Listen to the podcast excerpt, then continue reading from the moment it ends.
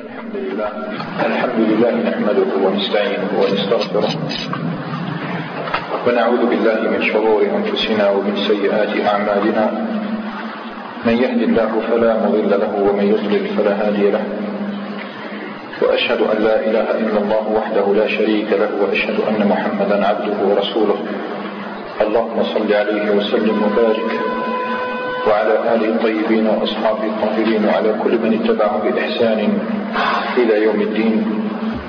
أما بعد معاشر الأخوة الكرام كنا قد فقد كنا رأينا في المجلس الأخير خاتمة لهذه المقدمة التي شرعنا فيها وكانت متضمنة لبيان مصادر السيرة النبوية ثم ذكر مرحلة شديدة وعظيمة من مراحل البشرية حيث بينا لماذا أرسل الله تعالى الرسل وكيف دب هذا الشرك دبيب النمل في البشرية وكان كلما بعث الله رسولا ثم هلك هذا الرسول إلا واستعادوا إحياء هذه المظاهر الشركية وبقيت هذه الأصنام وبقيت هذه العقائد الفاسدة سارية إلى أن عزم الله تعالى والله يوصف بالعزم بأن يرسل آخر الرسل ألا وهو محمد بن عبد الله ابن عبد المطلب ابن هاشم بن عبد مناف النسب بكامله رأيناه يقف عند عدنان. وقلنا النسب بعد عدنان لا يصح فيه شيء وتوقفنا ثلاث وقفات أمام هذا النسب الكريم. واليوم إن شاء الله تعالى لابد أن نعلم أن أمر ولادة النبي صلى الله عليه وسلم سبقه إرهاصات ومقدمات كلها توحي إلى أنه نبي آخر هذا الزمان. هذه الإرهاصات والإرهاص هو الشيء مقدمة الأشياء تسمى إرهاصا. سبقت مولده صلى الله عليه وسلم. ماذا؟ لو ولد النبي صلى الله عليه وسلم ولم يحدث شيء قبله ولا أثناء ولادته ولا بعد ولادته ثم خرج عليهم مصرحا بأنه خاتم النبيين لا شق ذلك على كثير من الأنفس تقبلها بل إن أكثر الناس قد كذب بالنبي صلى الله عليه وسلم مع وضوح الدلالات فكيف مع خفاء الدلالات؟ فلا ريب أنه سيكون إظهار مثل هذه المعجزات وإظهار هذه الإرهاصات يعني داعيا إلى التصديق بالنبي صلى الله عليه وسلم فور ظهوره. وكانت البداية يوم أن شاء الله تعالى أن يخلق آدم. فقد جاء في سنن الترمذي ومسند الإمام أحمد بسند صحيح. عن أبي هريرة رضي الله تعالى عنه قال قيل لرسول الله صلى الله عليه وسلم يا رسول الله متى وجبت لك النبوة؟ أي متى شاء الله تعالى أن تكون نبيا؟ فقال النبي صلى الله عليه وسلم وآدم بين الروح والجسد. وآدم بين الروح والجسد. أي عندما صور الله تبارك وتعالى آدم على صورته وقبل أن ينفخ فيه الروح كان النبي محمد صلى الله عليه وسلم قد كتب بأنه سيد الأنبياء والمرسلين وأنه خاتم النبيين وإمام المتقين صلى الله عليه وسلم. لذلك فالإنسان إذا درس هذه السيرة بل وإن لم يدرس السيرة لابد أن يتيقن ولا بد أن يتذكر أنه من أتباع هذا النبي صلى الله عليه وسلم. أفضل الخلق كله وهو ينتسب إليه فهذا لابد إذا أن يكون المسلم في المقام الذي ارتضاه الله تعالى أن يكون فيه.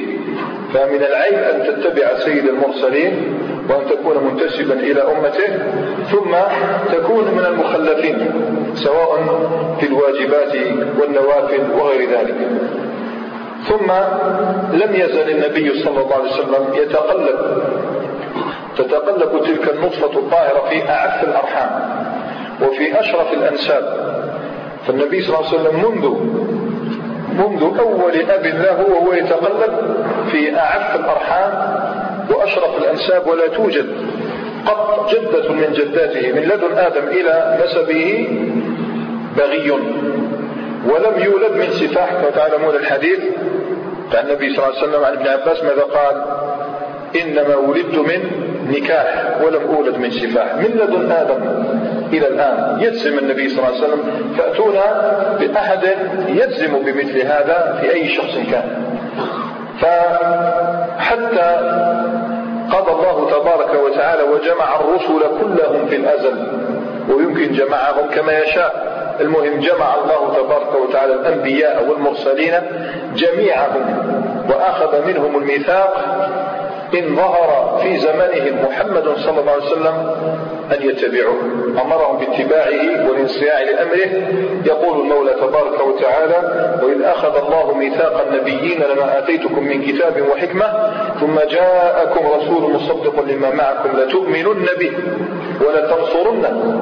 هذا هو الميثاق. قال أأقررتم وأخذتم على ذلكم إصري؟ قالوا أقررنا. قال فاشهدوا وأنا معكم من الشاهدين. قال فاشهدوا وأنا معكم من الشاهدين لاحظ والنبي صلى الله عليه وسلم لم يولد بعد بل لم يولد أجداده الأباعد بعد. والله تعالى يأخذ ميثاق نوح ميثاق إبراهيم ميثاق إسماعيل وإسحاق ويعقوب ويوسف وموسى وهارون وأيوب وغيرهم. كلهم عندما يبعثه يقول له إن ظهر في زمنك محمد صلى الله عليه وسلم فعليك أن تتبعه وأن تنصاع لأمره أأقررت? فيقول نعم. إذا فاشهد وأنا معك من الشاهدين. ثم جاءت دعوة إبراهيم عليه السلام وبشارة عيسى عليه السلام. أما دعوة إبراهيم فقد جاءت في القرآن ربنا وابعث فيهم رسولا منهم يتلو عليهم آياتك ويزكيهم ويعلمهم الكتاب والحكمة. إنك أنت العزيز الحكيم. هذه دعوة إبراهيم تصور إبراهيم عليه السلام. يدعو الله تبارك وتعالى أن يرسل في هذه الأمة رسولا منهم. يتلو عليهم آياته ويزكيهم ويعلمهم الكتاب والحكمة. أما بشارة, أما بشارة عيسى فالنبي صلى الله عليه وسلم يلقب بدعوة إبراهيم وبشارة عيسى عندما قال الله تبارك وتعالى قال عيسى يا بني إسرائيل إني رسول الله إليكم مصدق ومصدقا لما بين يدي من التوراة ومبشرا برسول يأتي من بعد اسمه أحمد. اسمه أحمد. فلما جاءهم بالبينات فلما جاءهم بالبينات فلما جاءهم بالبينات واصل قالوا هذا سحر مبين. قالوا هذا سحر مبين. الشاهد أن النبي محمدا صلى الله عليه وسلم كان دعوة لإبراهيم. الله استجاب دعاء إبراهيم. وصدق بشارة عيسى حتى جعل محمدا صلى الله عليه وسلم آخر نبي. وبعد هذا الدعاء بعد دعاء الخليل يعني إياك أن تظن أن إبراهيم دعا بهذا الدعاء والناس غافلون. لا مشى بهذا الدعاء الركبان مشت به الركبان. كل الناس يحدثون بدعوة إبراهيم هذا إن إبراهيم دعا في أن يرسل رسولا في هذه الأمة العربية. لأن إبراهيم لم يكن عربيا. ومشى بشارة عيسى الرهبان. كل راهب يبشر من معه بأنه سيظهر نبي آخر الزمان واسمه أحمد ومحمد وكان لا يموت الراهب حتى يوصي تلاميذه باتباعه ويقول لهم إذا ظهر ظهر أحمد بفاران وفاران اسم من أسماء مكة. فاران اسم من أسماء مكة كان يقول لهم لتلاميذه إذا ما عشت وظهر في زمانك نبي بفاران فاتبعه كما جاء ذلك في سنن مسند الإمام أحمد عن سلمان الفارسي القصة الطويلة. ماذا قال له؟ آخر راهب. كان ينتقل من راهب إلى راهب. ينتقل من راهب إلى راهب حتى وافاه الأجل. آخر راهب وافاه الأجل. فقال له يا راهب إلى من الآن ترسلني؟ الآن لمن تبعثني؟ فقال ذلكم الراهب أي بني والله ما أعلم. أصبح على ما كنا عليه أحد من الناس. أي التحريف وتبديل والتغيير الذي طرأ على الإنجيل وديانة عيسى عليه السلام. كثر في ذلك الزمان وانتشر فقال لم يبقى. على ما كنا عليه أحد أعرفه. من الناس آمرك أن تتبعه وإلا كان كانوا من بعده. فقال ما أعرف أحدا آمرك في اتباعه ولكن اتبعوا ولكنك قد أضلك. زمان نبي هو مبعوث بدين إبراهيم. قالوا الآن راك عايش في زمن نبي سيبعث بدين إبراهيم عليه السلام. يخرج بأرض العرب مهاجرا إلى أرض بين حرتين حجرتين كبيرتين سوداوتين وهي المدينة لأن المدينة تقع بين حرتين مهاجرا إلى أرض بين حرتين. بينهما نخل به علامات لا تخفى به علامات لا تخفى لا يأكل الصدقة. ويأكل الهدية بين كتفيه خاتم النبوة فإن استطعت أن تلتحق به بتلك البلاد فافعل. والناس طبعا تنشر هذا الأخبار.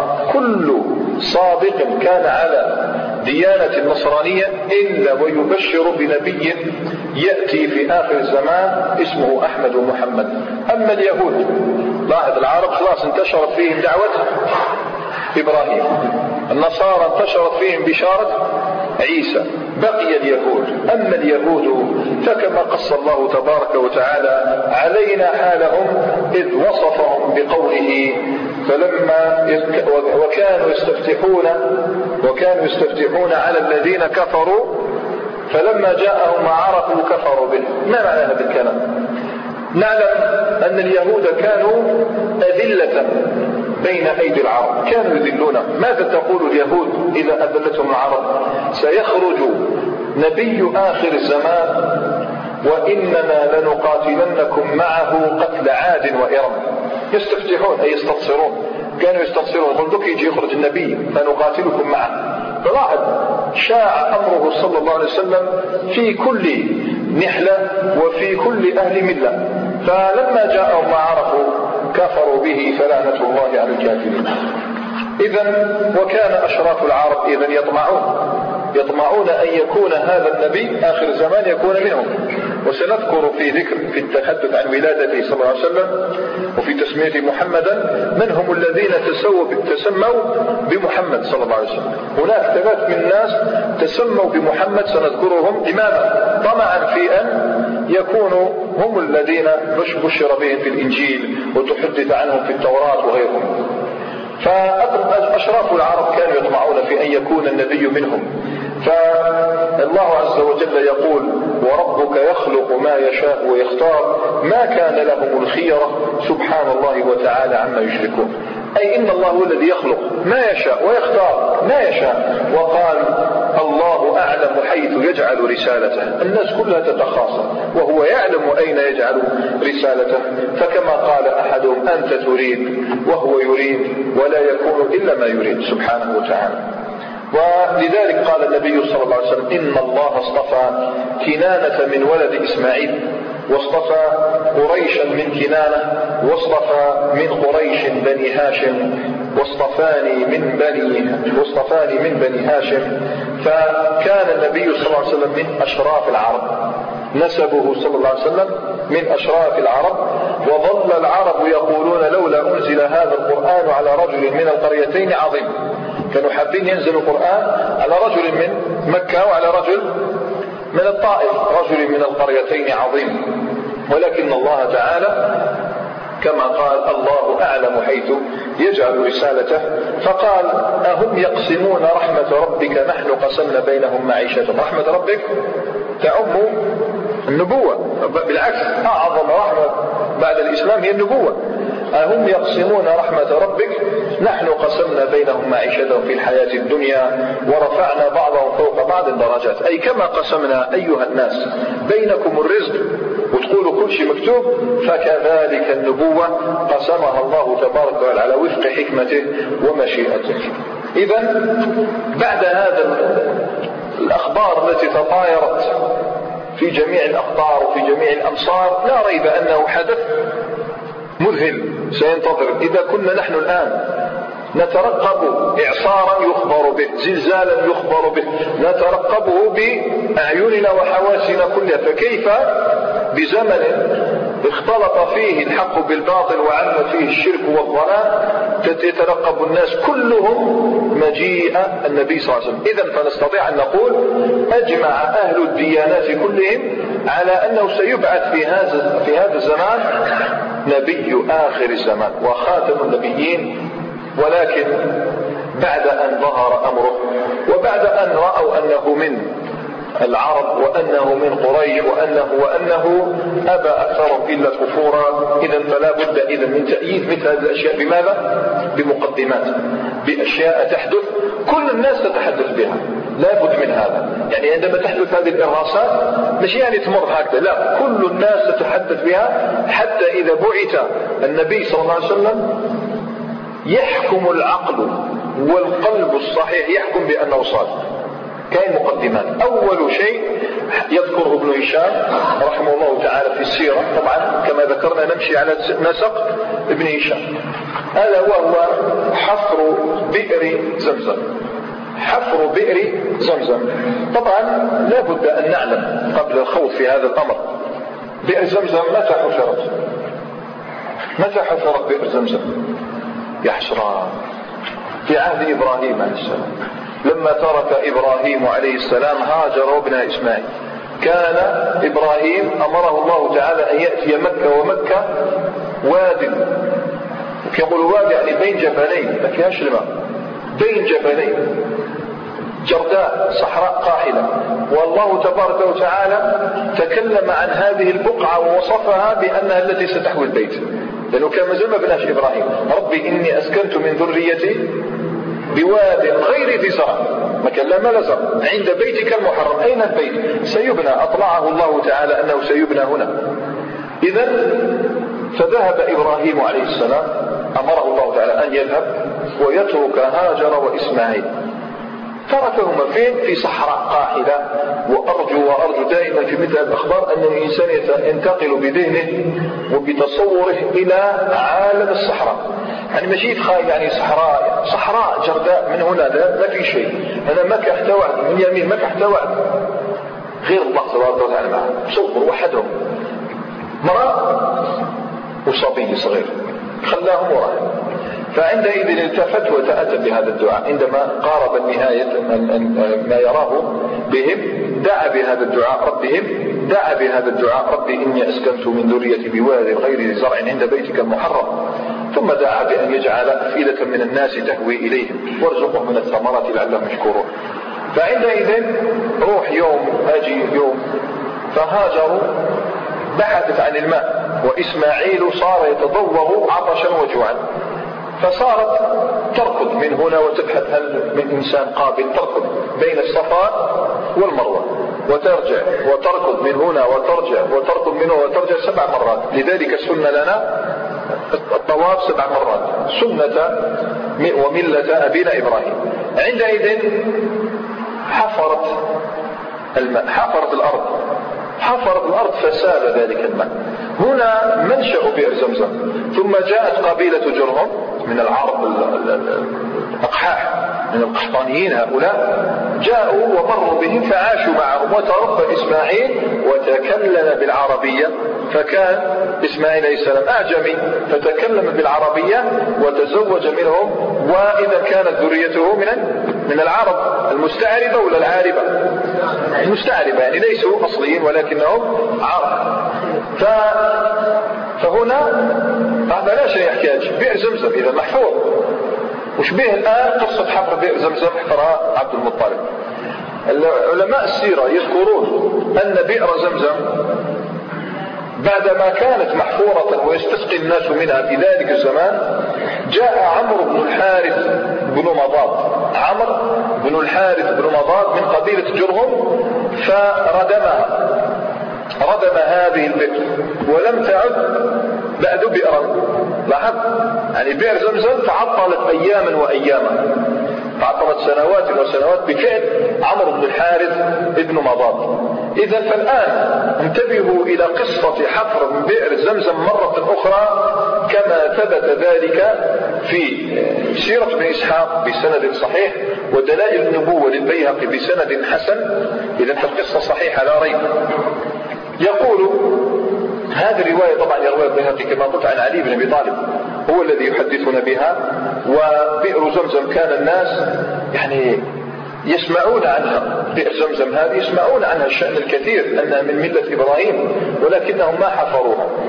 قال قال علي بن أبي طالب قال حين أمر عبد المطلب بحفرها يعني يأمرك بهذه القصة كيف بدأت؟ قال عبد المطلب شوفوا له يحكي؟ إني لنائم في الحجر. لنائم في الحجر. الحجر هو الحجر الذي تركه تركته قريش اليوم حتى الآن ما زالوا الذي كان يعتمد عليه إبراهيم حتى يرفع القواعد من البيت كان يرفع البيت. كان يعتمد على حجر يصعد عليه. فإذا فجدار الكعبة في الحقيقة يلتصق مع الحجر كان ملتصق به. ولكن جاء سيل فهدم البيت. فبنته قريش من صالحهم أموالها فقصرت بهم النفقة. فبنوه ناقصا بالناوة بالناوة بزاف فبقي بين الحجر والجدار فراغ. لذلك الناس عندما يطوفون اليوم هل يطوفون من داخل الحجر ولا من وراء الحجر؟ وراء الحجر ومن طاف داخل الحجر هذا طوافه باطل لا يصح لابد أن يطوف من وراء الحجر. فقال بينما أنا نائم في الحجر. فقال إذ أتاني آت. إذا في النوم.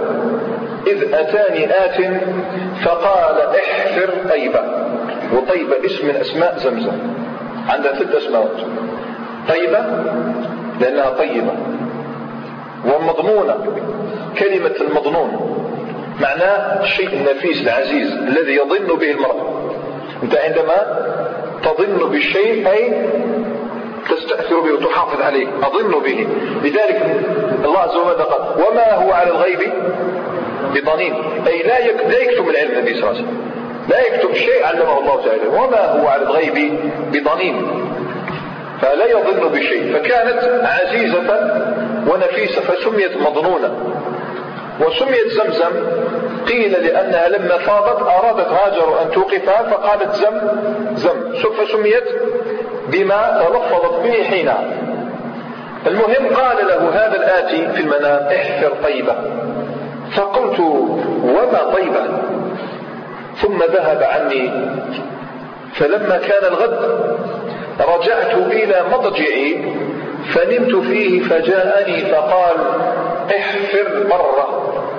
من البر وهي كذلك من أسماء زمزم.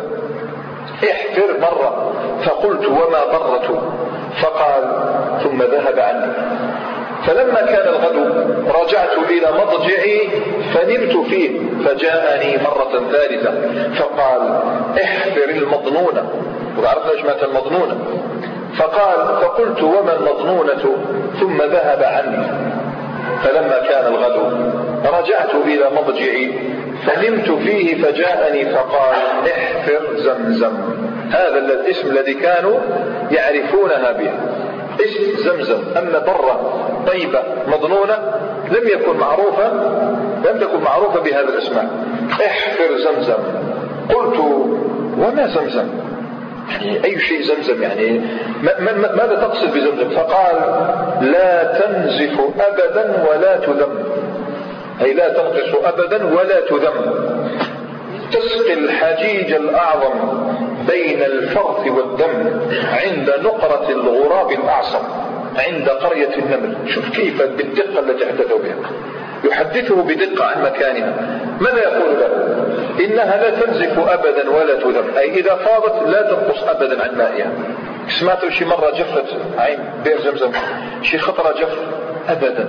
يستسقي منه الناس طوال هذه المدة ولم ينزل. أبدا. ولا تذم. أي لا توصف بوصف الذم. تسقي الحجيج الأعظم. وهي بين الفرث والدم. ستراها في مكان فيه فرث ودم. هذا لغز. وفي الحقيقة أنه كان يركض وراء بقرة وحش. بقر وحش. يركض وراءها فأصابها عند بئر زمزم. فعندئذ وقعت البقرة هذه وقع منها دم. تبان وقع منها دم. فعندما وقف عند البقرة لاحظ الأوصاف التي وصفه بها وصفها بها الآتي في المنام. فوجد الفرد والدم. قال عند نقرة الغراب الأعصم أي مكان فيه نقرة. مثل نقرة الغراب. الأعصم هو الغراب اللي رجليه حمورة قليل. قليل باش كاين تشوف غراب رجليه حمورة. مثل الحديث الذي رواه أحمد لا يدخل من الجنة لا يدخل من النساء الجنة إلا كمثل الغراب الأعصم. إلا قلة جدا يدخل. فهذا يدل على أن أكثر نساء أكثر أهل النار نساء. فقال عند نقرة الغراب الأعصم عند قرية النمل فوجد قرية من النمل في ذلك المكان وجد هذه الأمور بالأوصاف دقيقة. قال عبد المطلب فبين فلما بين لي شأنها ودللت على موضعها وعرفت أنه قد صدق. هذا الآتي في المنام. عرفت أنه قد صدق. غدوت بمعولي. المعول هو مثل الشيء الذي يحفر به. ومعي ابن الحارث بن عبد المطلب. جبت معي وليدي الحارث ليس له يومئذ ولد غيره. لم يكن له يومئذ ولد غير الحارث بن عبد المطلب. فلما بدا لعبد المطلب الطي كبر. لما بدا لعبد المطلب الطي هو البئر. بئر كبر. الله أكبر. فعندئذ عرفت قريش أنه قد أدرك حاجته فقاموا إليه. فقالوا يا عبد المطلب إنها بئر أبينا إسماعيل. هذا يدل على أنها كانت معروفة. إنها بئر أبينا إسماعيل وإن لنا فيها حقا. فأشركنا معك فيها. أي هل مستحيل ندعك؟ يبقى لك الشرف. يبقى لك الشرف أنك أنت الذي حفرت بئر زمزم بل لابد أن نشترك معا فيها. فقال ما أنا بفاعل؟ قال عبد المطلب ما أنا بفاعل؟ إن هذا الأمر قد خصصت به دونكم وأعطيته من بينكم. فقالوا فأنصفنا إذا يعني فأنصفنا يعني شفنا حكم يرضي جميع الأطراف. فأنصفنا إذا فإنا غير تاركيك حتى نخاصمك فيها راح نخاصموك فيها نرفع الأمر إلى السادة. عندئذ أجمعوا أمرهم وجمعوا حكماءهم فقالوا نحتكم إلى كاهنة بني سعد بن هذيل. لاحظ اختلف عبد المطلب هو شرف قريش في بئر زمزم هل ستنسب إليه أم لا؟ فقالوا نحتكم إلى كاهنة سعد بني سعد بن هذيل. قال نعم رضيت. رضي عبد المطلب بهذا فقال وكانت هذه الكاهنة بأشراف الشام أي عند بداية الشام. فركب عبد المطلب تبعه ومعه نفر من بني أبيه من بني عبد مناف. ركبوا ومشوا في الصحراء. وركب من كل قبيلة من قريش نفر. فقال والأرض إذ ذاك مفاوز. والمفاوز هي الصحراء القاحلة. فخرجوا حتى إذا كانوا ببعض تلك المفاوز بين الحجاز والشام. بين الحجاز والشام هي عمان اليوم بين الحجاز والشام. مثل الأردن اليوم. الأردن هي بين الحجاز والشام حيث قرية ثمود. حيث قرية ثمود الحجر. قال فاستسقوا. لا قال ففني ماء عبد المطلب ومن معه. ما بقالوش الماء. ففني ماء عبد المطلب ومن معه. فظمئوا حتى أيقنوا بالهلاك خلاص أيقنوا الهلاك قالوا إذا سنموت في هذه الأرض. فاستسقوا من معهم من قبائل قريش فأبوا عليه. يعني عبد المطلب وجماعته في تلك الصحراء قالوا ما شوية ماء فأبوا. قالوا لا نسقيكم. إذا أسقيناكم هلكنا. فقال عندئذ إنا بمفازة ونحن نخشى على أنفسنا مثل ما أصابكم يعني لا نسقيكم. فلما رأى عبد المطلب ما صنع به قومه وما يتخوف على نفسه من أصحابه وأصحابه قال ما تروا قالوا رأينا إلا ما رأينا إلا تبعا لرأيك. إحنا ما نديروش حاجة إلا بإذنك. فمرنا بما شئت. فعندئذ قال إني أرى. تبو هذا الاقتراح. إني أرى أن يحفر كل رجل منكم حفرته. قبر الآن احفروه أن يحفر كل منا حفرته لنفسه بما لكم من قوة. فكلما مات رجل دفعه أصحابه في قبره. يعني كل ما يموت واحد ندفنه. ثم واروه ثم نغطوه بالتراب حتى يكون آخر حتى يكون آخركم رجلا واحدا. فضيعة رجل واحد. أيسر من ضيعة ركب جميعا. ما معنى هذا الكلام؟ قالوا شوفوا يلا نحفر جميعا حفرة. كل واحد عنده حفرة. كل ما مات يقعد يستناه الموت. كلما مات واحد نضعه في حفرته ونواري بالتراب. علاش؟ حتى يكون الاخراني يبقاو زوج برك يموت واحد فيهم يغطي ساعة. والاخراني شكون شكون يدفنه ويغطيه؟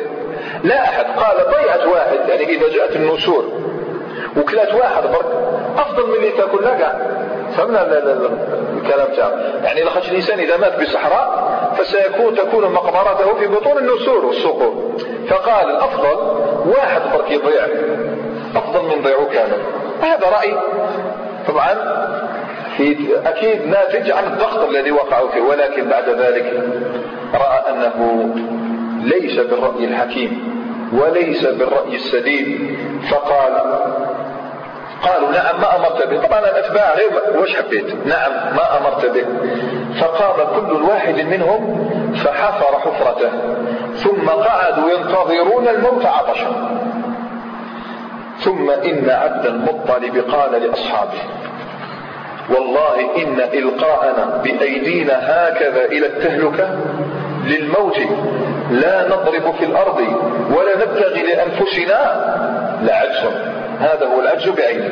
نبقى هكذا ننتظر الهلاك ولا نبتغي لا نحاول. إن هذا هو العجز. فعسى الله شوفوا فعسى الله أن يرزقنا ماء ببعض البلاد. يلا نمشي. عسى الله أن يرزقنا ماء ببعض البلاد.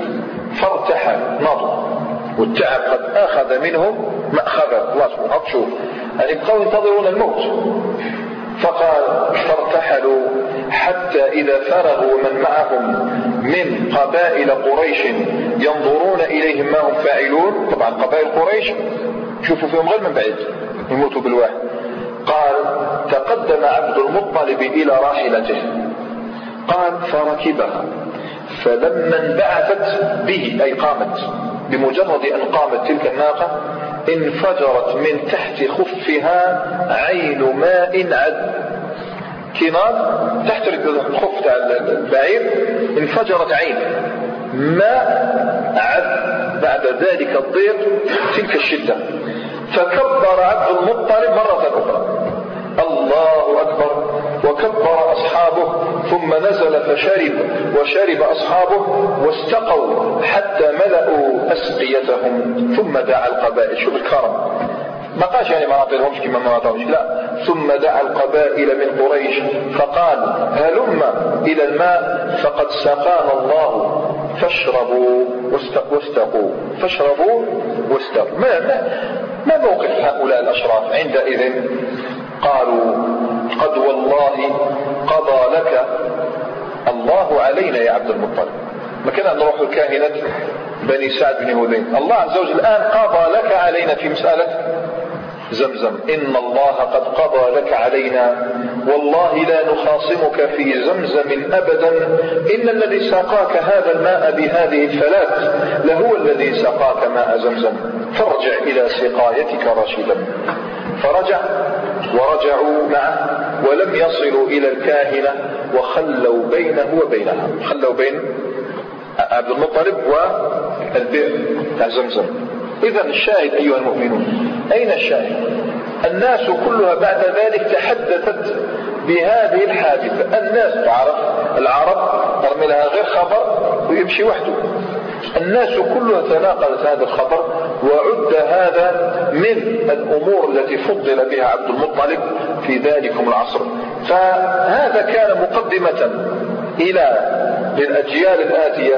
إذا بعث نبي في هذه النسب لا تستغربوا فإنهم قد فضلوا بأشياء دون الناس. فكيف لا يفضلون؟ بمثل أمر النبوة لاحظ الإرهاصات يعني مقدمة. فأردت أن أقول الآن يعني كانت الوجوه هكذا. تنظر إلى هذا تنظر إلى هذا تنظر إلى هذا. لكن بمجرد أن حدث هذا الأمر لعبد المطلب كل الوجوه تاع العرب استقبلت دار عبد المطلب. بيت خص بأشياء هذه صح؟ فإذا جاء الشيء من معدنه لا يستغرب إذا جاء الشيء من معدنه لا يستغرب كذلك إرهاص ثاني. حدث بعد هذه الحادثة بئر زمزم يقص علينا أيضا ابن هشام ألا وهي نذر عبد المطلب. نذر عبد المطلب أن يذبح أحدا من أولاده. لا بد أن يذبح واحدا من أولاده. قال ابن هشام فلما خص عبد المطلب بمثل ما خص به نذر إن رزقه الله عشرة من الولد. إن رزقه الله عشرة من الولد وبلغوا الحنث حتى يستعين بهم لينحرن أحدهم. يذبح واحد فيهم. حتى يبلغوا عشرة. إذا عاشوا كلهم حتى بلغوا وأعانوه لينحرن أحدا من أولاده إذا فلما توافى بنوه عشرة يعني بلغوا أبناؤه العشرة وعرفوا وعرف أنهم سيمنعوه أي من العدو موش معنى سيمنعوه من المكاره. جمعهم جميعا ثم أخبرهم بنذره. فقال ما ترون وكيف نصنع؟ فقال فقالوا سمعا وطاع. كلهم قالوا سمعا وطاع. فقال أرى أن يأخذ كل منكم كل منكم مش ما يكونش ضم أرى أن يأخذ كل منكم قدحا. والقدح مفرد الأقداح. كما نقول إحنا أعواد يكتب فيها أشياء ويخلطوها داخل مثل مثل الشيء الذي يوضع في الأسهم. يخلطوهم يخلطوهم وبعدين يجبدون فما خرج فيحتكمون إلى هذا الذي خرج. هو الاستقسام بالأزلام. الاستقسام بالأزلام مأخوذ من القسم. فهم وش معنى القسم؟ إحنا اليوم الناس وش يقول هذا هو قسمك. أي؟ نصيبك. نصيبك من ما كتبه الله تعالى. فهذا هو حظك. فاستقسام أي طالب بالقسم. طالب الحظ طالب المكتوب. فقال ليأخذ كل رجل منكم قدحا ثم يكتب فيه اسمه. كل واحد يكتب اسمه في ذلك القدح.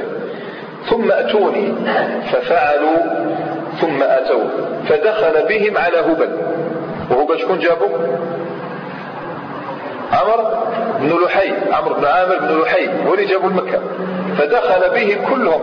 على هبل وهبل هبل هذا كان على بئر كان فوق البئر داخل. داخل الكعبة. لو الكعبة كان فيها بئر داخل. كان هبل فوق جوف بئر. وهذا البئر تلقى فيه القرابين والهدايا التي يأتي بها الناس. يرميها وين؟ في البئر تحت هبل الذي يعبدونه. وكان عند هبل سبع قداح. سبع أقداح سبع أنواع من القدح من الأقداح. يعني كاين مثلا القدح المعروف بنعم والقدح المعروف بلا مثلا أنت إذا قررت اذهب اسافر ولا ما اسافرش تروح طبعا تأتي بماذا؟ تأتي بقرابين.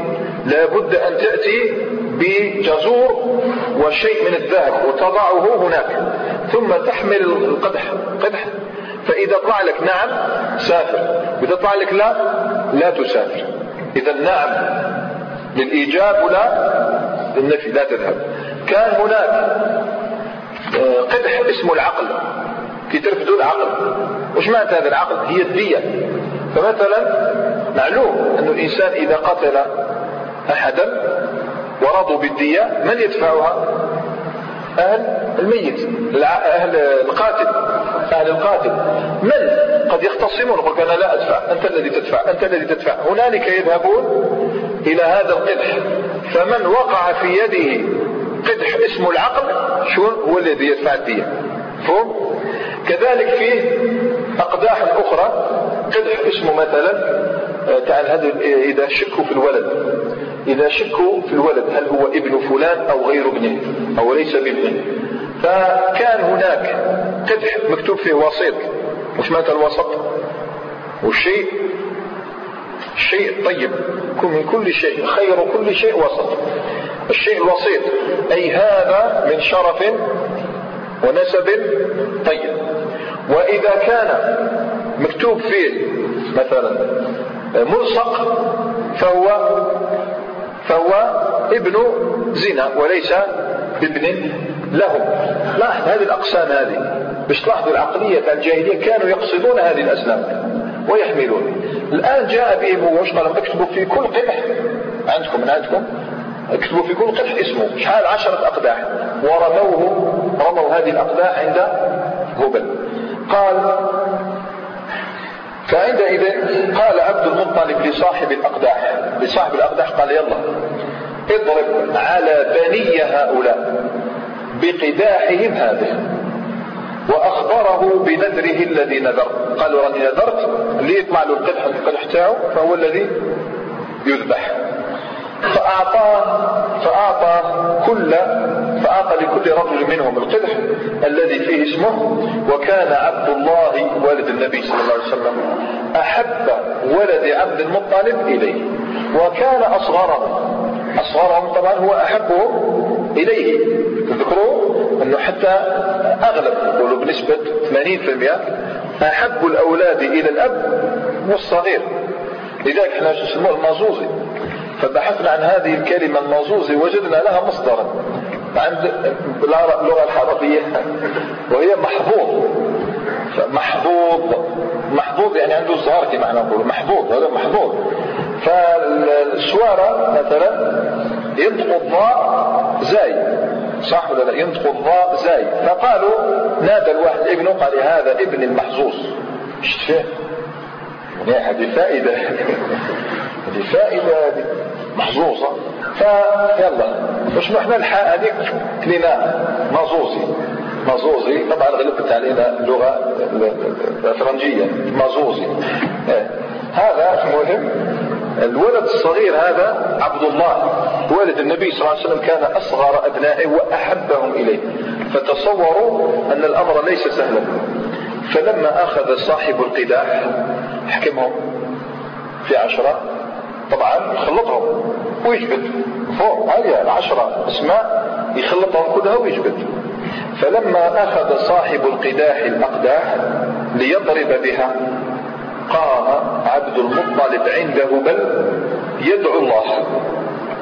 طبعا هم ما كانوا يدعون الصنم نفسه بل كانوا يعبدونها ويقولوا يقربون إلى الله زلفى. اي شفعاء يوصلون. يا هبل توسطنا عند الله باش يتقبل دعائي.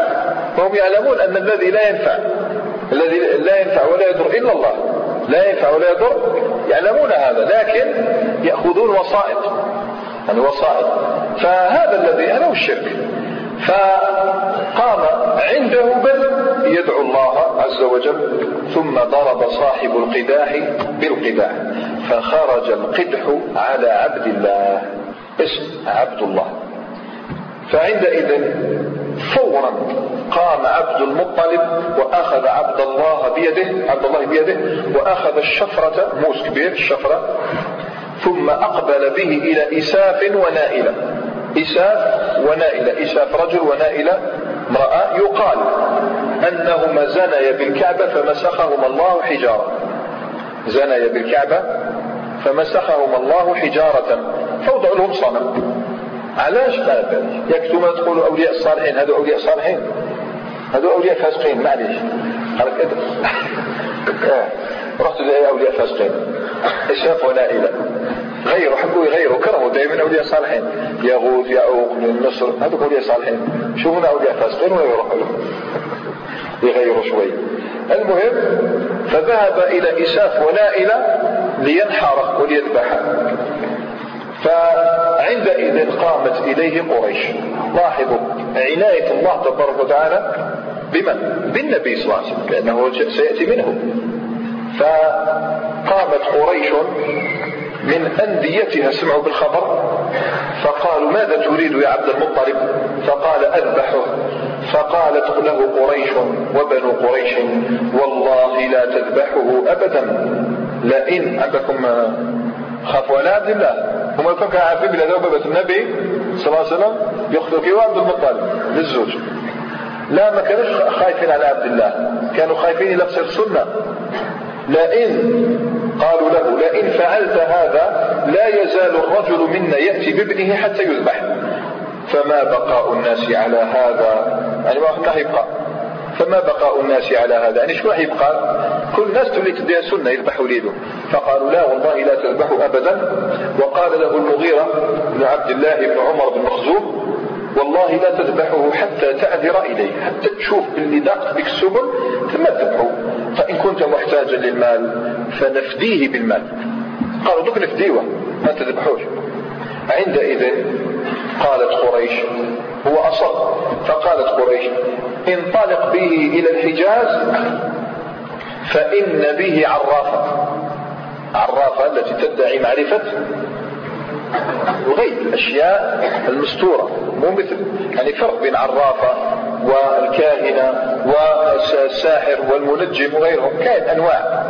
فهذه العرافة قالوا هناك في أرض الحجاز به عرافة لها تابع. ماذا التابع جني. فلها تابع فسلها اسألها.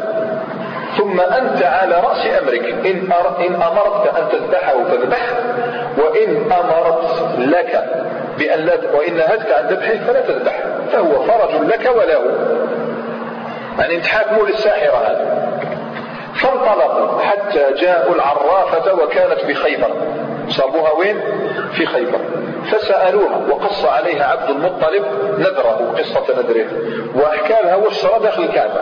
فقالت لهم ارجعوا عني هذا اليوم حتى يأتيني تابعي. حتى نزقي الجن.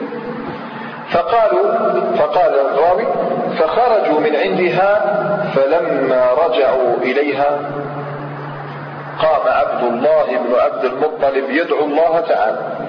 وش راح يكون الخبر؟ فقالت قد جاءني الخبر. أو جاني الخبر. كم الدية فيكم؟ كان يخشى. وش تقول له؟ انحر قالت لهم كم الدية فيكم؟ دية. قالوا عشر من الإبل. فقالت فارجعوا إلى بلادكم ثم قربوا صاحبكم وقربوا عشرا من الإبل. حطوا ولد وحطوا عشرا من الإبل. اضربوا عليه وعليها القداح. إذا شيء يكتبوا في القداح عبد الله والإبل يرميهم يخلطوهم فإذا اللي يخرج ينحرونه. فإن خرجت على صاحبكم فزيدوا من الإبل عشرا حتى يرضى ربكم. يعني إذا خرج اسم عبد الله مش تروح تذبحوه لا. زيدوا عشرا من الإبل. راح تدخلين عشرة حتى يرضى عنكم ربكم. وإن خرجت على الإبل فادحروها عنه. فقد رضي ربكم ونجا صاحبكم. فخرجوا حتى قدموا مكة. فلما أجمعوا على ذلك من الأمر قام عبد المطلب يدعو الله ثم قربوا عبد الله وعشرا من الإبل وعبد الله قائم عند هبل يدعو الله عز وجل ثم ضرب ضربوا بالقداح فخرج قدح عبد الله. وش الحل؟ تذبحه لا. زيدوا عشرة. فما زال قدح عبد الله يخرج. وعبد المطلب قائم عند هبل عند هبل يدعو الله حتى بلغت مئة من الإبل. عشر مرات. مئة من الإبل. عندئذ ضرب صاحب القداح بالقداح فخرج القدح على الإبل عندئذ قالت قريش يعني فرح قريش. قالت قريش ومن حضر قد انتهى رضا ربك يا عبد المطلب. ربي سبحانه وضع عنك يا عبد المطلب. فقال لا والله معود فقال لا والله حتى أضرب عليها ثلاث مرات. يعني من غير المعقول عشر مرات يخرج اسمه ليلي ثم مرة واحدة راح نذبح الإبل لا حتى ثلاث مرات. والعرب كانت تؤكد الأمر بثلاث أشياء. لا والله حتى أضرب عليه أو عليها ثلاث مرات. فضربوا على عبد الله وعلى الإبل وقام عبد الله يدعو الله عند هبل ثم عادوا الثانية والقدح يخرج على الإبل ثم عادوا الثالثة والقدح يخرج على الإبل عندئذ نحروا العشرة من الإبل هذه وسمي عبد عبد الله بالمفدى سمي بالمفدى. لذلك في بعض الآثار يقول النبي صلى الله عليه وسلم فيها أنا ابن الذبيحين. هذا أثر اختلف العلماء في صحته أنا ابن الذبيحين. يعني يقصد إسماعيل وعبد الله. المهم هنا لا ريب أنه حدث. حدث جلب الأنظار إلى إلى بيت النبي صلى الله عليه وسلم وخاصة إلى بداية ضيق الأمر. بداية ضيق الأمر. مع أنه التفتت الأشياء إلى قريش التفتت إلى عبد المطلب الآن إلى عبد الله بالذات. هذا الذي فدي يعني نجاه الله تبارك وتعالى من موت محتم. هذا فيه أمارة وإرهاص على أن فيه شيء أنه سيحدث شيء. بعد ذلك لنكمل الإرهاص الثالث وننتقل إلى ولادة النبي صلى الله عليه وسلم. أما الإرهاص الثالث فهو من أعظم الإرهاصات ولا يزال القرآن يبجل هذا في التنزيل. ألا وهي حادثة الفيل. حادثة الفيل ملخصها وهي طبعا سبقت هذه الأشياء. سبقت ولادة النبي صلى الله عليه وسلم لحكمة وحدثت في العام الذي ولد فيه الرسول صلى الله عليه وسلم. فلا بد أن نعلم مقدمة لهذه القصة. آه، شو اسمها؟ اليمن. اليمن كانت تابعة في ذلك الزمن لمن؟ للأحباش للحبشة. وكان ملك اليمن في ذلك الزمان رجل يقال له أرياض رجل شو اسمه؟ أرياض وكان معروفا بطوله وجماله وحسن رأيه لكن أحد قادته واسمه أبره أحد قادته نازعه في الحكم فقال له أن لك هذا الحكم وأنا أولى منك يعني بأي حق تدي الحكم هذا؟ فلن أنصفك حتى تنازلني قاتلوه وكان معه غلامه يحرسه من بعيد. فنازله فإذا بأرياط هذا يضرب أبرهة في وجهه حتى جبع شيئا من لحم وجهه شرمه فسمي بالأشرم. معروف هذا اللقب الأشرم أي الذي نزع شيء من لحمه. فضربه فلما أيقن أبرهة أنه هالك قام غلامه فقتل هذا الرياض عندئذ لحق الجيش. تاع الرياض بجيش أبرهة وأذعنوا له في أمرهم أذعنوا له. خلاص خضعوا. بقيت مشكلة هنا. بقيت مشكلة. شو هي؟ النجاشي. النجاشي لن يرضى بهذا الفعل. فأقسم وقال والله, والله لأجزن رأسه. قطع له رأسه. لأجزن رأسه ولأطأن أرض اليمن. نجي من الحبشة إلى اليمن. فلما سمع أبرهة بهذا القسم خاف. بلغه هذا القسم. ماذا فعل؟ حلق شعره كله. لأن الإنسان يعبر بهذا أحيانا. يقول لك راح نحلق شعري وأحيانا يقول راح نحلق رأسي. حلق الرأس. شو ما تقولوا ما حلق حلق الرأس. ماشي ماشي حلق الشعر. تقولوا حلق الرأس ولا ولا لا يتوهم أحد. حلق الرأس يعني تروح لا شعر صعيبة شعر صعيبة وكان حلق ما يكون شعر مشكلة. لما يفهمش المجاز في اللغة تروح تقول حلق مع الرأس تصيبه بدا من لا مشكلة. فالحمد لله قال أي واحد لازم يتكلم بوضوح هذه الأيام فعندئذ قال أبرهة حلق رأسه أي شعره وحمل شيئا من تراب اليمن. في وعاء تراب اليمن ودفعه بعثه إلى النجاشي وأرسل إليه بكتاب. أيها الملك فإنني كنت خادمك وعبدك وأرياط خادمك وعبدك وكنت أحكم منه للأمل أنا أنا كنت أحسن منه في الحكم. ف وقد بلغني قسمك ولئلا تحنث باش ما تحنثش في قسمك أرسلت إليك بشعري. أرسلت إليك بشعري وأرسلت إليك بتربة اليمن حتى تطأها. يعني دوك هو شي يفرغ هذاك التراب هذاك يعفس عليها والله لا أطأن تربة اليمن. مرة قسم ولا لا؟ مرة قسم حيلة حيلة فقهية من قديم الزمان الذي أسسه أبرهة فالمهم حدث هذا. الآن لا يكفي هذا. فأراد أبرهة أن يفعل فعلا يعني يتقرب به إلى النجاشي حتى يضمن ملكه. فقرر أن يبني كنيسة لم تبنى لأحد قبله ولم تبنى لأحد بعد بعده فبنى كنيسة وسماها القليس. القليس. بناها بناء محكما انبهرت له جميع قلوب النصارى في ذلك كل الناس انصرفت قلوبهم إلى تلك البقعة.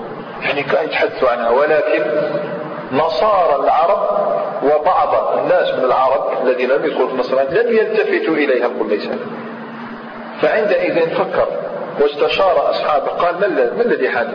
فقالوا إن الناس صرفت أبصارهم تلقاء الكعبة. الناس كلها اليوم راهي تحج الكعبة ولا يقصدون القليس. قال والله لأصرفن وجوههم إلى القليس. وقد نجحوا في هذا الزمان كما ذكر في هذا الزمان نجحوا صرفوا وجوه العرب إلى بيت الأسود كلهم يعني مصدودة هناك الحج هناك يعني يلتفتون إليه ولا يلتفتون إلى بيت الله الحرام ليعظموا حرماته. فعندئذ ما ما العمل؟ فقال سأصرف وجوه العرب بتزيينها وغير ذلك. فإذا برجل رجل اسمه طبعا هو من النسأة مش مات النسأة الذين يقومون بفعل النسيء النسيء هو تحريف الأيام. يقول لك مثلا الآن مش شهر أنا شعبان من أشهر الحرم. لا يجوز قتال يجوز؟ قاتل في شعبان. ليس من أشهر. لكن مثلا رجب من أشهر الحرم. مشكلة. يجوا يعطوه مال. يقول له اسمع قل الناس بما نشفي رجب. ويطلع يقول لهم أيها الناس ما نشفي رجب شحال صعيب كيفاش؟ البارح دخلنا رجب ما نشفي رجب إن آلهتكم قد أخرت رجب هذا خضراء إلى جماد الثاني. يعني باش تشوف. طبعا الإنسان إذا فات يعبد صنم فيتقبل كل شيء. إذا إنسان كان يخدم شيء من التمر يحطه ويعبده ويسجد له فهذا العقل يتقبل كل شيء فالمهم رجب ذنيناه هذا خطرة ما زال في جماد. عفسالكم برك الريح. جبت بركة ضربك المهم تقنعهم عفسالكم الريح هذا الريح اللي جاء ولعبكم رجب. فيؤخر النسيء هذا هو النسيء هو التأخير التأجيل. ومنه بيع النسيئة بيع الأجل. بيع النسيئة فيؤجلون إنما النسيء زيادة في الكفر. يضل به الذين كفروا. يحلونه عاما ويحرمونه عاما ليواطئوا عدة ما حرم الله فيحلوا ما حرم الله. زين لهم سوء أعمالهم والله ليهدي زين لهم سوء أعمالهم والله ليهدي القوم الكافرين. هذا معروف النسيء. فكان هذا الرجل واسمه عمرو بن فقيم. عمرو بن فقيم إن لم أخطئ. فهذا عمرو بن فقيم كان من النساء إذا فهو من المشركين. من المشركين بل من أبشع الأعمال يقوم بها. ولكن كانت له نخوة. يعني إن ما كانش عندك الدين خلي الرجولة تاعك. فغضب لفعل أبرهة ولمقولته سأصرف وجوه الناس إلى القليس فذهب إلى القليس وتغوط فيه. تغوط في قضى فيه حاجته. وانصرف. فسأل من فعل هذا؟ فقالوا شو التحريض رجل من العرب من أولئك الذين يقصدهم يقصد الناس بيتهم ألا وهو الكعبة. أو يشيرون إليه بالليل؟ هذا أصحاب الكعبة. فعندئذ فعندئذ قرر القرار الصارم الذي لا الذي لا رجعة فيه أنه لا بد من هدم الكعبة. هذا السبب. لا بد من هدم الكعبة. فلما قرر هدم الكعبة بماذا؟ بجيش جرار في مقدمته الفيلة. والعرب لا عهد لهم بالفيلة. تسمع عنهم تراهم ربما بعيد لكن لا عهد لهم بالفيلة. واختار من الفيلة أضخمها فسمعوا بهذا الجيش الجرار في مقدمته الفيلة فخافت العرب. دخلها الرعب. أن أبرهة يقصد بيت الله الحرام وتصوروا مثل هذا المشهد عندما تسمعون بقوات ها بقوات تعلم الغزو الكافرة تقصد ضرب بلد. مثله الأمر واحد الأمر واحد. يعني هذا الرعب الذي يدخل في قلبك وتلك الحسرة التي تعتصر صدرك نفسها كانت نفسها كان في ذلك الزمن.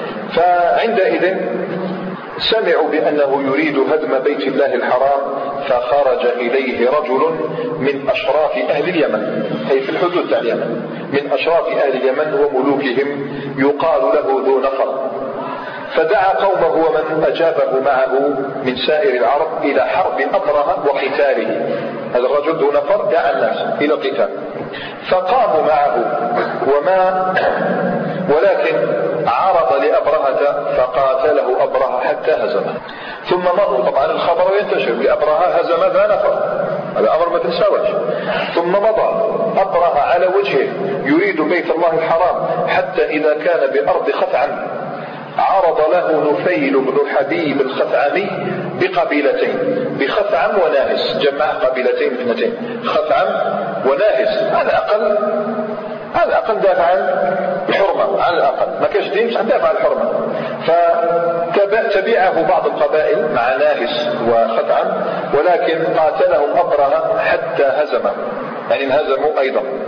إذا حتى إذا مر بالطائف جاءت الطائف. فخرج إليه مسعود بن معتب بقبيلة ثقيف. خرجوا لكن لا ليقاتلوهم تكون خرجوا إليهم ليقاتلوهم لا. قالوا لماذا جئت يا أيها الملك؟ ونحن خدمك وعبيدك لماذا جئت؟ أجئت لبيت الله. الكعبة أم إلى بيت اللات؟ لأنهم كانوا عندهم بيت اللات في الطائف كانوا يعظمونه وكانوا يتمنون أن الناس يقصدون بيت اللات كما يقصدون الكعبة. ماذا تريد؟ فقالوا فقال لا حاجة لي ببيتكم إنما قصدت الكعبة. هذه التي يقصدها العرب كل عام.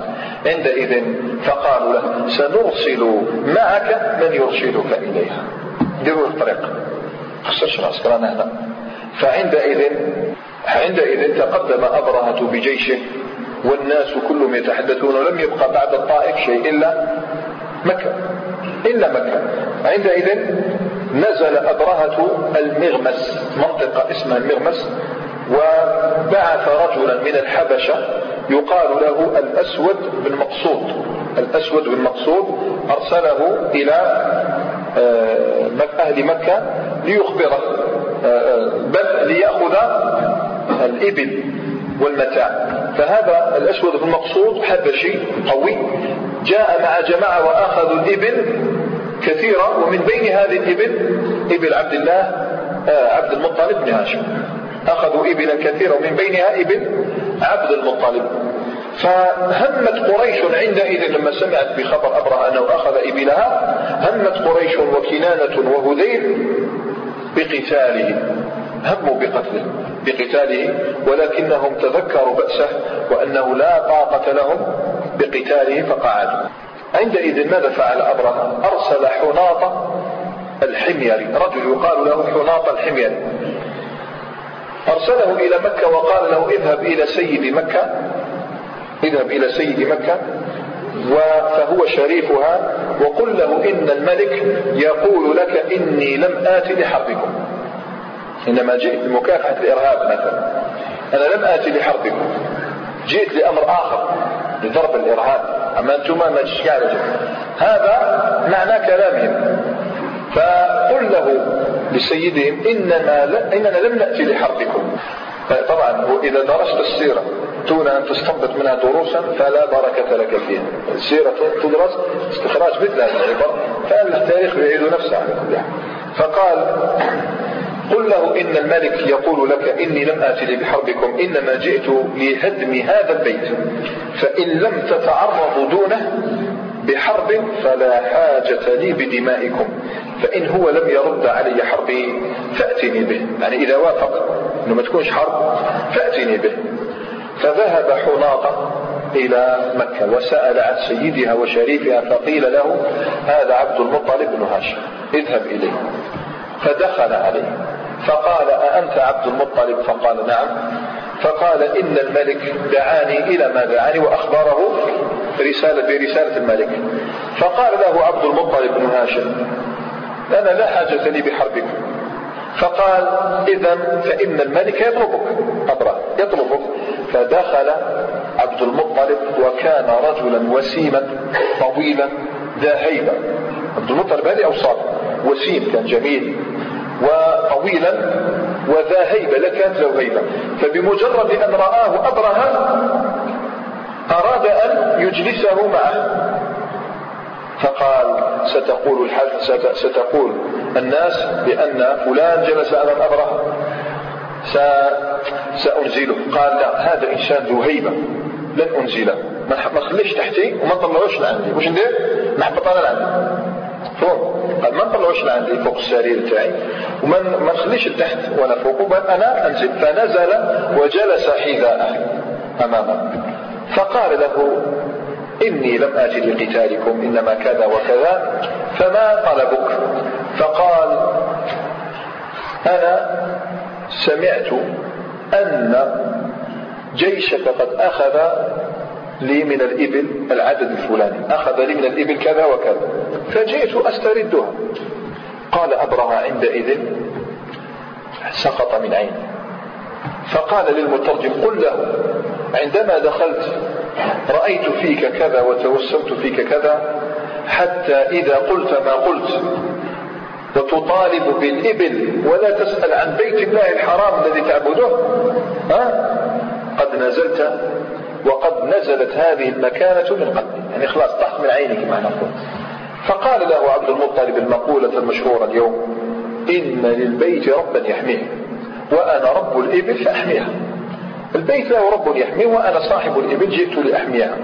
فرد له إبل إبلة. فانصرف.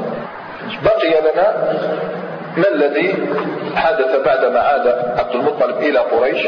وما الذي أخبرها؟ وما القرار الذي أخذه عبد المطلب؟ أهو القتال أو البقاء في الجبال؟ هذا نكمل إن شاء الله بعد الأذان. تفضل. إذا واصل. إذا قال عبد المطلب حاجتي أن يرد علي الملك مئتي بعير أصابها لي. فلما قال له ذلك قال أبرهة لترجمانه قل له قد كنت أعجبتني حين رأيتك ثم زهدت فيك حتى كلمتني. أتكلمني في مئتي بعير؟ أصبتها لك وتترك بيتا هو دينك ودين آبائك قد جئت لهدمه؟ لا تكلمني فيه. يعني فقال عبد المطلب إني أنا رب هذه الإبل وإن للبيت ربا. سيمن قال شوفوا إيش قال أبرهة ما كان ليمتنع مني. يعني أنا لأنه استنقص قدرة الله تعالى. ما كان ليمتنع مني. هذا البيت لم يمتنع مني. أي أصله شئتم أم أبيتم فقال له عبد المطلب أنت وذاك. ابرز أنا أخبرتك إن الله سيمنعه وهو سيد قريش. قال لن يمتنع مني. قال أنت وذاك. فلما انصرفوا عنه انصرف عبد المطلب إلى قريش فأخبرهم الخبر وأن أبرهة عازم على هدم البيت فأمرهم بالخروج من مكة والتحرز في شعب الجبال والشعاب. طبعا الجبال. وتعرفوا أن مكة بين جبلين بني قعيقعان وقعيقعان وأبي قابوس. قعيقعان وأبي قابوس طلعوا لهذه الجبال. تخوفا عليهم من معرة الجيش. ثم قام عبد المطلب فأخذ بحلقة باب الكعبة وقام معه نفر من قريش يدعون الله ويستنصرونه على أبرهة وجنده. فقال عبد المطلب وهو آخذ بحلقة الباب. اللهم إن العبد يمنع رحله فامنع حلالك.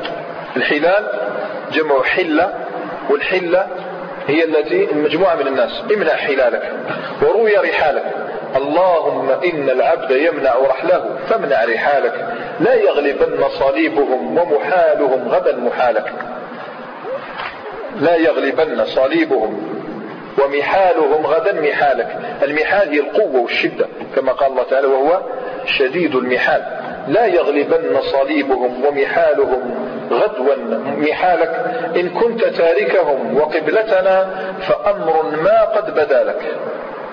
إذا حبيت تخليهم فأمر ما قد بدا لك. هذا التضرع مهم جدا. يعني كما قلنا أعجز الناس من عجز عن الدعاء كما جاء في الحديث الصحيح. أعجز الناس الذي يعجز عن الدعاء. هذا عجز. باش يقاوم أبرهة لكن دعا وتضرع. فانطلق هو ومن معه من قريش الذين دعوا والتحقوا بقومهم في شعف الجبال وشعابها فتحرزوا فيها ينتظرون ما أبرهة فاعل. حتى لما أصبح أبرهة تهيأ لدخول مكة. وهيأ فيله وعبى جيشه وأبرهة مجمع لهدم البيت ثم الانصراف إلى اليمن. هذا ناوي فلما وجهوا الفيل قبل مكة ناحية مكة باش يمشي أبى أن ينقاد إلى مكة. فضربوا الفيل ليقوم فأبى أن يسير. أبى السير لمكة تعرفوا الحديث عن النبي صلى الله عليه وسلم؟ لما حبست الناقة تاعه قالوا خلأت القصواء قال والله ما خلأت وليس هو لها بخلق. قد حبسها حابس الفيل. من هو؟ الله. حبسها حابس الفيل. اللي حبس الفيل حبس القصواء اليوم. طبعا هذا في صلح. في عام العمرة. فلما وجهوا الفيل إلى مكة وضربوا الفيل ليقوم أبى فضربوا في رأسه ليقوم فأبى. فأدخلوا محاجن. المحاجن هي العصي. العصي مع الأخر معوجة وبها حديد. العصي معوجة وبها حديد فأدخلوا محاجن لهم في مراقه مراق هي البطن. أسفل البطن يسموه المراق أدخلوا المحاجن في مراقه فبزغوه أي أدموه. سال الدم. صار الدم يسير من هذا الفيل. ليقوم فأبى. صغر فيل يفعل به مثل هذا يصرخ ولكنه يأبى أن ينقاد نحو مكة. فوجهوه راجعا إلى اليمن فقام. حولوه لليمن فقام يهرول ووجهوه إلى الشام ففعل مثل ذلك. ووجهوه إلى المشرق ففعل مثل ذلك. ووجهوه إلى مكة فبارك. حبس حابس الفيل سبحانه وتعالى. عندئذ أرسل الله تبارك وتعالى عليهم طيرا من البحر. جاءتهم من البحر الأحمر. أرسل عليهم طيرا من البحر أمثال الخطاطيف. شو الخطاف هذا الذي نرى الطائر الأسود. أمثال الخطاطيف وكان قال أمثاء الزنابير. الزنبور والنحلة الكبيرة السوداء الصفراء هذه الكبيرة قدها يعني. خطاطيف صغيرة. أمثال الخطاطيف مع كل طائر ثلاثة أحجار. مع كل طائر ثلاثة أحجار حجر بمنقاره وحجران في رجليه. يحمل أروح توقع من هذا الطير.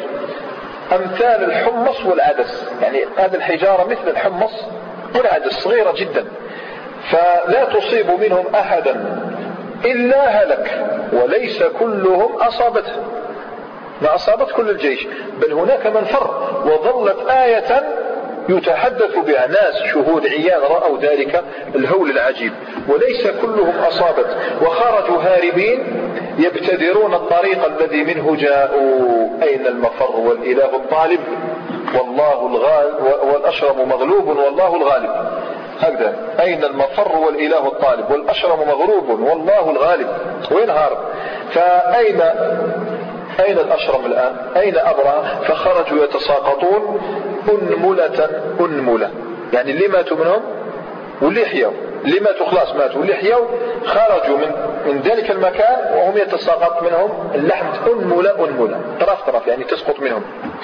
فكلما سقطت أنملة أنملة تمكث قيحا ودما حتى قدموا إلى صنعاء وحدثوا بالحدث فماتوا بعد ذلك. يعني حتى ذوك اللي سلكوا. بقات فيهم الأثر تاع الإصابة مثل القيح مثل الدم والصدير هذا فوصلوا إلى صنعاء وحدثوا الناس بما رأوا ثم ماتوا يعني لا يبقوا فيصل إلى صنعاء مثل فرخ الطائر فما مات حتى انصدع صدره عن قلبه.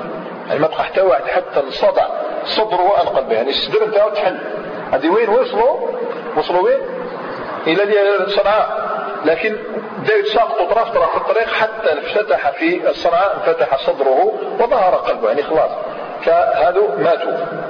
فلما بعث الله تعالى محمدا صلى الله عليه وسلم ظل سبحانه يمن على هذه البلدة بما نصرهم به في هذا اليوم. يعني هذا فتح عظيم صوروا يحدث هذا اليوم. تصوروا يعني الإنسان يحدث له هذا اليوم يعني عدو قادم لا قيمة لك برده لا طاقة لك بمقاومته فإذا بطيور مثل الخطاطيف تأتي تحمل مثل الحمص والعدس ترميهم بها. فسبحان الله لا بد أنها آية من أعظم الآيات. فظل الله تعالى يمن على قريش بهذه المنة فقال ألم تر كيف فعل ربك بأصحاب الفيل؟ ألم يجعل كيدهم في تضليل وأرسل عليهم طيرا أبابيل كثيرة جدا ترميهم بحجارة من سجيل من حجارة. حجارة عندما تطير جيدا هذه الحجارة قدر الحمص الحجارة فجعلهم كعصف مأكول. شفت العصف؟ العنب لما تأكله وترميه مثلا بالعوش تاكل مثلا تجبد الحلاوة ثم ترميش. كيف يقول لي؟ هذاك هو العصف. فجعلهم كعصف مأكول. كالعصف المأكول وسبحان الله بعد هذه الصورة مباشرة. قال الله تعالى هذا الشيء كله فعلناه. ألم ترى كيف فعل ربك بأصحاب الفيل؟ أرسل طير أبابيل ترمي بحجارة من سجيل فجعلهم كعصف مأكول لماذا؟ لإيلاف قريش. أي لنؤلف قلوب قريشا على الله لنؤلف قلوبهم لإيلاف قريش إيلافهم رحلة الشتاء والصيف. فليعبدوا رب هذا البيت. كان ابن عباس رضي الله تعالى عنه عندما يقرأ سورة الفيل وقريش لا يفصل بينهم البسمله يصلها مباشرة. يدخل مباشرة وين؟ في سورة قريش لتمام المناسبة بينهما. إذا الشاهد أيها المؤمنون ما هو الشاهد؟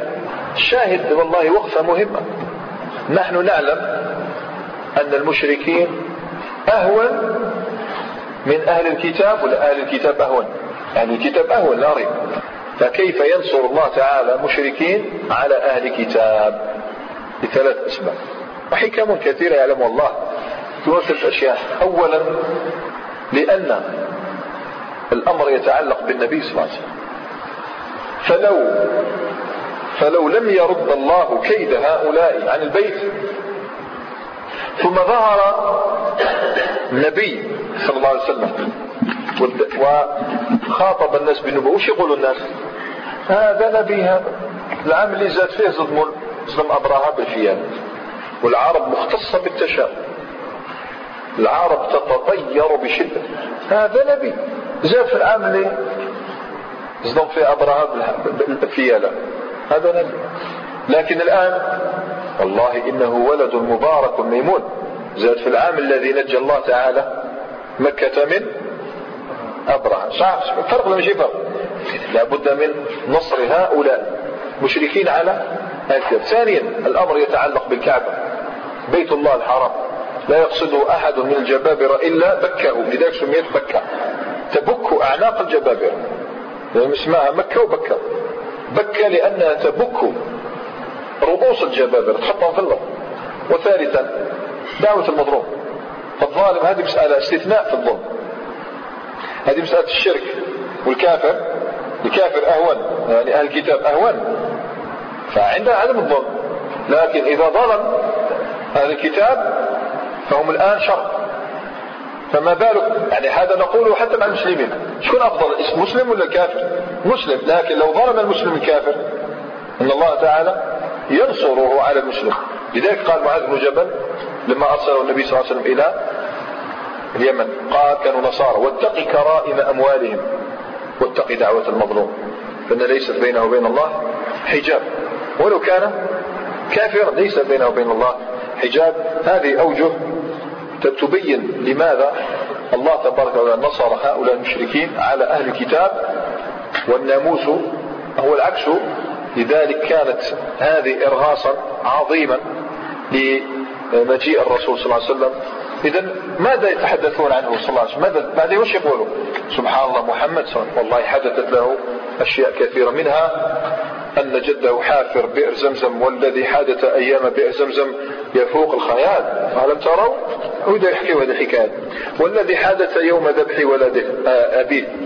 حدث كذلك أمر يفوق الخيال ولو رأيتم يوم قدم أبرهة بجيشه وفي فيله ماذا حدث؟ إذا فهو ولد مبارك ميمون.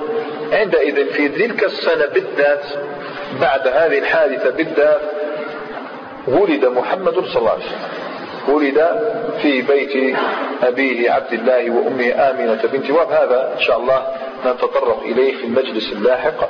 وسبحانك اللهم